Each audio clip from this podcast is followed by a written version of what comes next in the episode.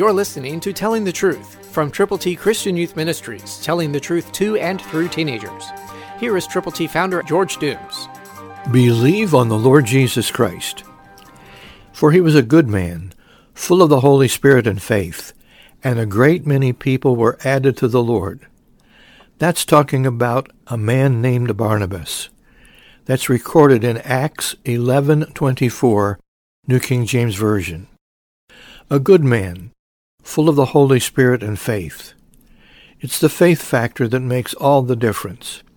That's why we've put together God's ABCs for you to give to people. They're yours now for calling 812-867-2418. When you call, let us know how many copies of God's ABCs you will prayerfully present to people, and let us pray with you and for you and for them. Know that God loves you, and He wants you to serve Him diligently today. You can be an encourager. You can be a personal Barnabas. Call to get God's ABCs, all Scripture. 812 867 2418.